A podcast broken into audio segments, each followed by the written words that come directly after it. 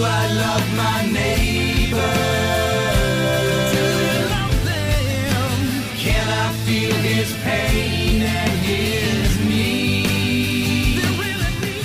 Welcome to Freedom to Choose from Just As I Am Ministries, a nonprofit providing hope to those caught in the devastation of addiction or who are searching for a better way to live. In this series, Parables and Object Lessons, you'll learn how and why Jesus used the physical world to introduce the spiritual world to his disciples and how the laws of nature relate to the Bible. Rich and Susan Collenberg are a husband and wife team who found freedom over two decades ago from their out of control lives of drug addiction and alcoholism. Now, here's Rich and Susan with solutions for freedom on Freedom to Choose.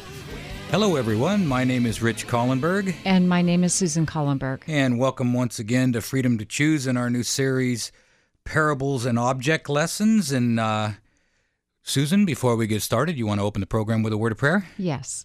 Heavenly Father, thank you once again for uh, the privilege we have to um, to talk about your word and the principles that you operate this universe on. Just uh, send your Holy Spirit to be with us and with everybody who's listening. And we thank you in Jesus' name. Amen. Amen. You know, and we're, of course, the, the title is Parables and Object Lessons. We're talking about parables, metaphors, object lessons, things that, that apply the physical world to the spiritual world. And Jesus was so exceptional at doing that. Um, Well, it's it's it's he just knows exactly what the human heart needs to hear and to understand in order to bring about about um, eternal infinity um, principles yeah. to to our you know to our human minds. Yeah, and and you know, I don't think we actually realize how often those metaphors are actually used in the Bible because uh, to me right now a light just came on, right? That's a metaphor. Right. Light just came on and and and so Jesus says I am the way the truth and the light and and, and follow that you know all these metaphors the the the living water and on and on and on and and so as we watch uh Jesus' teachings, as, as we watch him teach and his kindness in the use of using nature and the metaphors, I think it's just fascinating. And I, I'm really excited about this this series that we're doing because just in studying these parables, I, I'm just amazed at all. The, they're just packed with information. Right. You know, And the wonderful thing is, is that I've heard somebody say before that nobody ever had to consult a theologian after they heard Jesus speak. That his his words were um, plain and understandable, and anybody and everybody from you know from the top to the bottom of all humanity could understand his teachings because he he he was humble and direct, but it it, everything was just explained in a way that um, that we could understand. Yeah, you didn't have to run home and, and dig out your dictionary with Jesus. Right. Uh, Everything was was laid out in in in clear form. Right. You know. Uh, so we're going to continue on. We're, we're actually in the parable of the sower. So let's continue on and and and let's uh, Susan, would you read that that parable again, and then we'll we'll dig into it a little bit. Okay. Christ said, Behold, the sower went forth to sow, and as he sowed, some seed fell by the wayside, and the birds came and devoured them. Some fell upon stony places, where they had not much earth, and forthwith they sprung up, because they had no deepness of earth. And when the sun was up, they were scorched, and because they had no root, they withered away. And some fell upon thorns, and the thorns sprung up and choked them. But others fell on good ground and brought forth fruit, some a hundredfold, some sixtyfold, some thirtyfold. Okay, excellent, excellent. And so let's look, let's break it down. Right, the first line, the sower went forth to sow. Now, if you place this in the situation that it was in the East in Christ's time, the state of affairs was like very unsettled. Mm-hmm. There was a lot of danger, there was a lot of violence, and so the people lived mainly in walled towns, and the men went to work every day outside the walls. Right. So they left a secure place in order to work in an unsafe environment. Exactly. And, and in the same way, see, Christ, the heavenly sower, went forth to sow. He left his home of security, peace. He left the glory that he had with the Father before the world was. He, he left his position upon the throne of the universe. He went out beyond the walls of heaven to sow the seed of life for a lost world. That's right. And and just like him, we in like manner need to go out and sow. When called to become a sower of the seed of truth, Abraham was told um, in Genesis 12:1, "Get get out of thy country and from thy kindred and from thy father's house into a land that I will show you." And he went out not knowing whether he whither he was going. That's Hebrews 11:8. Yeah, and, and and also remember the Apostle Paul when he was praying in the temple at Jerusalem. The message uh, from God came to him: "Depart, for I will send thee far and far hence unto the Gentiles." Acts twenty two twenty one. Right. So those who are called to unite with Christ must leave all in order to follow him. Okay, so what does that mean? Must leave all. And and I think you and I, being recovering addicts, and I mean because what does that mean for us, especially in addiction recovery? Um, must leave all. Well, when you're when you're talking about addiction recovery, the um you know, you got to change your people, places and things. That's one of the basic uh, things that are taught um, in recovery is that um, basically you can't lay down with dogs and not get fleas. And so you've got to disassociate from the environment and the people and the things that you're doing that's that that could cause you to go back to that lifestyle. Monkey see, monkey do. Right. By beholding, we become changed. Right. All of those metaphors apply uh, to what we're talking about here. Well, and I think too when we um, when we do become Christians, we have to be willing to risk, you know, um, our comfortable way of life and be able to step outside of our comfort zone and willing to to um, you know to be the different people that a Christian is supposed to be. You know what I mean? Yeah, yeah. You know, and I like, for me, I always like to go back to the Garden of Eden. Don't go near the tree. Mm-hmm. And I think everybody knows where their tree is. I think everybody knows what they should and shouldn't do. And and you know, I know if I know where my trees are and where I should not go. Right. Right? And so And well, and you know, sometimes we have, and and so that's that's kind of like at an extreme end, right? When you're talking about, you know, you shouldn't be going to a bar, you shouldn't be hanging out with drug dealers. But I know that as um, the longer I stay clean and sober, I've got to disassociate from people that have character traits that are like mine that are bad. uh-huh. So, like, if they're, if um, I have learned, tried to learn throughout the years, is that um, gossiping is something that is um, a terrible trait to have, yet I still had that really strongly. And I had to um, make a conscious effort to say, I can't, I got to break up that association because it isn't the association that God would have me to do right. and then and then you're healed and then you know you, it's it's a you, you become a different person right. And so that doesn't so those you know so associations are not just with drug addicts and alcohols they're they're with people who are you know were saved people but yet you know it could be bad mouthing or judging people Yeah, or other gossiping. attachments. There's You other bet. attachments, Yeah. you know. Uh, yeah. just goes across the board. So old associations must be broken up. Certain plans of life let go of. Certain hopes may need to be surrendered. And through sacrifice, the seed must be sown. Okay, and so and of course the sower soweth the word. You know, Christ came to sow the word uh, with truth. Ever since the fall of man, Satan has been sowing the seeds of error. It was by a lie that the first uh, that that Satan first gained control over men, and he still works to overthrow God's kingdom on earth and to bring men under his power.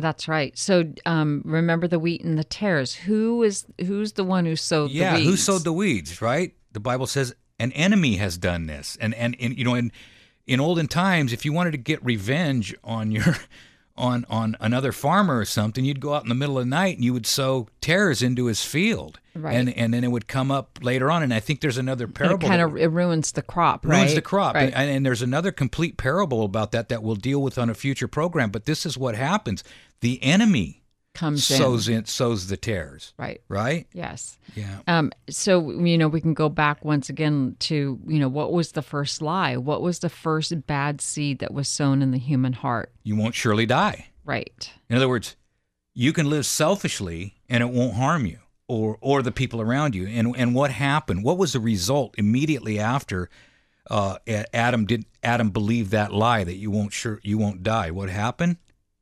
Discord, distance from God, blame resulted immediately, and the very next generation, murder. I think the underlying lie that has really infected the entire world is don't be afraid of sin, which can kill you, by the way. Be afraid of God, who's going to nail you for it. That's like be that for me. That's like saying, "Don't be afraid of pneumonia. Be afraid of the doctor who's treating you for it." You know, Right. and um, Susan and I, we've had some health challenges this year, and uh, but I, I was just thinking of what happened uh, a, a little while ago. I had a test done, and it had a little blood in it, and so they wanted to they wanted to run some more tests, and uh, so I had to go in and I had to get scoped, right?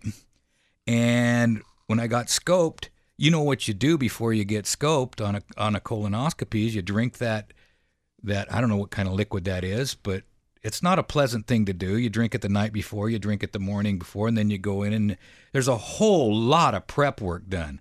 And so, um, but see, the the the the the problem showed up when I took my first test, and that's a voluntary test Mm-hmm. Right. know, the Because it comes kit. in the mail. comes in the mail. It's a voluntary test. So you take that test, and the next thing you know, they suggest something else. They suggest, you know, we need we need to scope you. Okay, that's voluntary too, right? Mm-hmm. So you drink the solution, you do the prep work, and that's actually the prep work's harder than the procedure for us, for me. And I remember thinking, you know, after after we had done all the prep work and everything, and I'm I'm, I'm on the I'm on the in the room there with the with the doctor and On the the day of the procedure. on the day of the procedure, and the doctor's in the other room working on another patient, and I'm thinking, you know, I think I know what this is. This is probably just some inflammation. I think maybe I, I'll just, you know, I really don't have to go through with this. I, I really don't. It, you know, it's uncomfortable, and and my mind starts working, and and I start making all these excuses that I I don't really want to go through with this thing, uh, but I did, and they found something, and so I'm glad I went through it, and now everything is supposed to be okay. But had I not gone through that, had I not let the doctor do what the doctor does, you know what I'm saying? Right. Which is really, really important. Everything is voluntary on my part in regards to taking the original test, uh, go, going in and drinking the solution, getting to the doctor on time, letting the doctor do his procedure, and trusting the results that the doctor, you know, trusting the whole procedure Mm-hmm. and, and trusting that.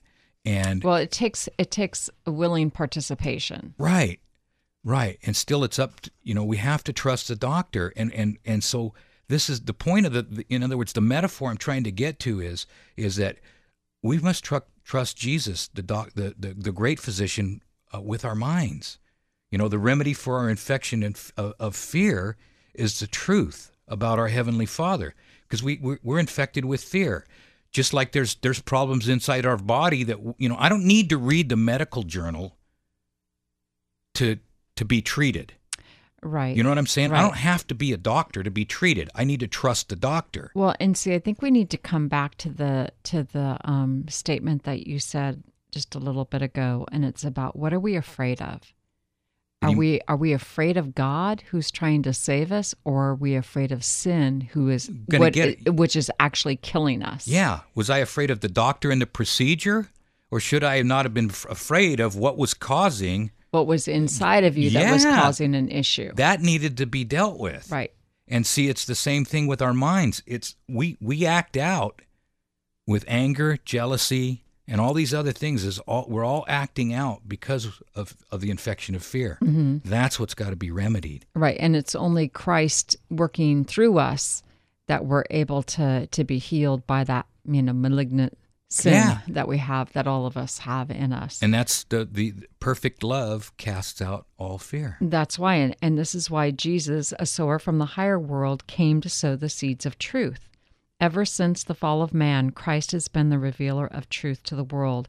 By him the incorruptible seed, the word of God, which liveth and abideth forever, is communicated to men. That's 1 Peter 1:23. Christ sowing the gospel seed, his personal ministry is where the parable of the sower especially applies. Right. And the word of God is the seed. You know, and every seed has in itself a germinating principle. In each seed, the life of the plant is encased. So there is life in God's word. Christ says, The words that I speak unto you, they are spirit and they are life. And it always blows my that's John 6, 60, uh, 6 verse 63. Um, and it always blows my mind because out on our property we have these big, huge digger pines. And how do those digger pines get there? From a tiny pine. Yeah, there's a, yeah, there's a pine cone that's got a pine nut in it, and somehow that pine nut contains that entire, you know, hundred foot tall digger pine. It just blows my mind. Mm-hmm. And uh, you know what did what did Jesus say to Nicodemus? He said, You must be born again. "Yeah, there's there's there's there's a new creature that we need to give birth to in you, Right. and that and we don't know how that works, but it's amazing." And then something developed, a germinating principle within that seed for that new birth creates a new creature. Mm-hmm. and it's amazing how it works. The Bible says, He that heareth my word and believeth on him that sent me has everlasting life. John five twenty four. In every command and in every promise, the word of in the word of God is the power, the very life of God.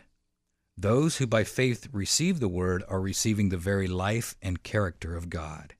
That's right. Every seed brings forth fruit after its kind. Sow the seed under right conditions, and it will develop its own life and the plant. Receive into the soul by faith the incorruptible seed of the word, and it will bring forth a character and a life after the likeness of the character and the life of God. Yeah, do you remember the road to Emmaus? The two disciples said, Did not our hearts burn within us while he talked to us by the way? And while he opened to us the scripture in, in Luke 24? Do you remember that? Mm-hmm. That's amazing. Yeah, we don't know what happens when the word hits home, but something definitely does. It's just like when you plant a seed and you watch the miracle happen. And all we've done is stick a seed in the ground and something springs up. N- And, and this is, see, the, the interesting part about this parable of the sower is, you know, you have, you have Jesus who doesn't change. He's the sower. And you have the seed, which is the word of God, which doesn't change. Mm-hmm. But the sower is not about really the sower.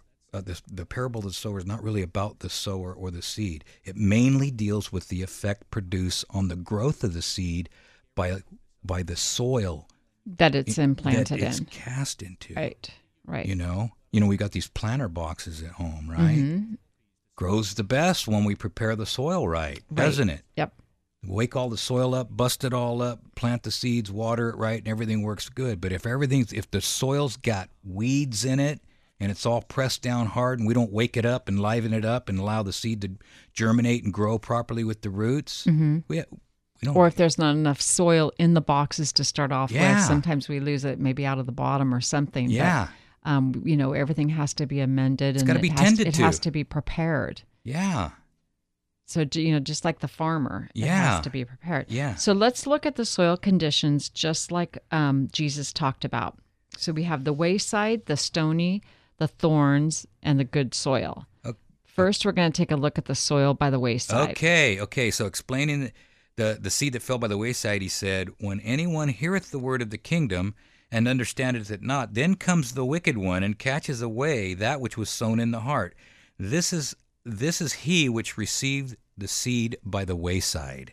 Right. The seed is sown by the wayside. It represents the word of God as it falls upon the heart of an inattentive hearer. Like the hard, beaten path worn down by f- the feet of men and animals, the heart becomes a highway for the world's traffic, its pleasures, and its sin. That's good. I like that. You know, absorbed in selfish goals, the soul is hardened through the deceitfulness of sin. That's Hebrews 3:13. You know, our spiritual faculties can actually become paralyzed. The main problem we have is we don't discern that it applies to us. We don't realize our need nor our danger. And so, you know, we don't take the message seriously. That's right. And just as the birds are ready to catch up the seed from the wayside, so is Satan is ready to catch up the seeds of truth from our heart. Satan's fear is that the word of God may wake up those that are careless and that the word will have a positive effect upon their hardened heart. Satan is always trying to thwart the work of the Spirit of God. Okay, and so, which is an interesting thing that we're talking about here because it, you know he makes the metaphor, the parallel the parable uh, that the birds come and they snatch it away, Mm-hmm. just like the devil would come and he will snatch away. So how would he do that? How how does the devil come in and he snatches it away? You know. Well, I don't know. Is it like the cares of the world? Well, I guess that's a, that's what the other parable, but it's it's. I think the heart is hardened so that the seed may fall, but I think because of life's experiences, it's not even the ground's not even willing to receive it. It's so hard. Our hearts have become so hard, whether it's through tragedy or or pain or you know hurt or whatever it may be, that the Word of God Yeah. can't you know can't can't seem to implant itself into into the human heart Yeah, and one of my friends, Bill, the other day, we were talking about because in the back, Susan and I did a uh, we we kind of in the backyard we poured some concrete, put a little fountain there and stuff like that, and then beyond that, we were wanting to to maybe not really plant a lawn, but just kind of maybe plant some wildflowers and some you know some some type some of type gra- of ground cover ground cover of some sort, Right. right. And so I told Bill about it. Bill's Bill's a really good friend of ours. He's 85 years old, 86, 85 years old. 86 i think now, 86 yeah. and uh and very wise. And so I I said, "Bill, I'm going to go get some seed and I'm going to, you know, put in one of those things and I'm going to put the seed out there." And Bill says, "Wait. Wait, have have Deborah come and rake it with her tractor, bust it up, and then wait till right before the rain comes because what's going to happen if not is you're going to put all that seed out there and the birds are going to come and they're going to eat it all and you're not going to have anything. Anything and so but he- the weeds. yeah, and, and so what he was basically saying was the same thing. Right. You just can't squirt the seed all over the place onto hard ground that you're not going to water.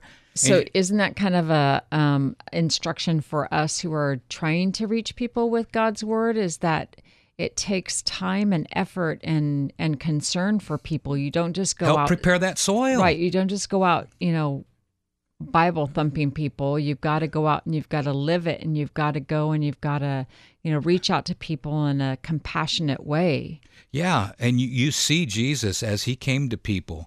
Basically, it was where does it hurt? How can I help? Right. Then follow and me. the thing you is, know? and, and the principle that love awakens love. That's right. That principle is God's. We can't change that. Right. Love awakens love. Right. Coercion does not uh, uh, awaken love. Coercion Or awakens force. rebellion. right. Or force. Or force, but that's that's Satan's way. Satan wants to force everybody into a box, into his supposed way of thinking, saying it's okay for you to be selfish. Look out for yourself.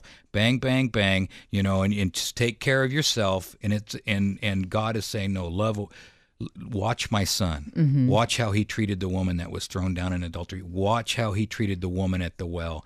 Watch how he washed the disciples' feet. Watch the girl that was raised from the dead, how he made sure that she was fed. Mm-hmm. How he fed the 5,000. How he, you know, asked the blind man, "What is it that you want me to do? Do you want to do you want to see?" And the blind man says, "Yeah, I want to I want to see." Mm-hmm. Okay, yeah, we can help you then. Mm-hmm. You know, mm-hmm. he was very cordial and he made sure he met everyone's needs, didn't Right. he? Yeah, just an amazing man to watch his life and everything. And if we could just see how he prepared the soil, he was constantly preparing soil and then letting the word do do the work Right. you know and uh, i think uh, that's Right. a great It was through his actions that the soil was prepared. yeah yeah like you said love awakens love you know while jesus is drawing us by his love the devil tries to turn us away he stimulates criticism or insinu- insinuates doubt and unbelief he has many helpers and the enemy out there um, you know we don't take him seriously but he can he can really he, he's there and he's he's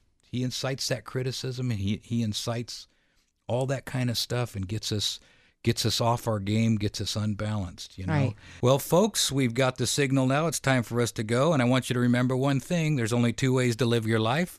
One is like nothing is a miracle, the other is like everything is a miracle, and you have the freedom to choose.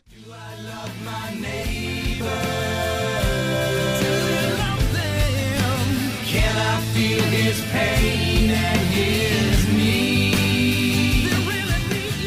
Thank you for listening to Freedom to Choose. There is truly hope for people whose lives seem to be overrun with problems, possibly caught up in unhealthy relationships, or even imprisoned by some form of addiction. Rich and Susan Collenberg, past addicts, are living testimonials that biblical principles do work. They've authored resources available to move those you love toward freedom. If you'd like to order the Addiction Recovery Workbook, Seven Steps to Freedom, or the book, Could It Be This Simple? The Way Out of Your Prison, please call 916 645 1297 or justasimministries.com. As a nonprofit, they're supported by people like you. 916 645 1297 or justasimministries.com. Thank you for listening, and remember, you can do all things through Christ who strengthens you.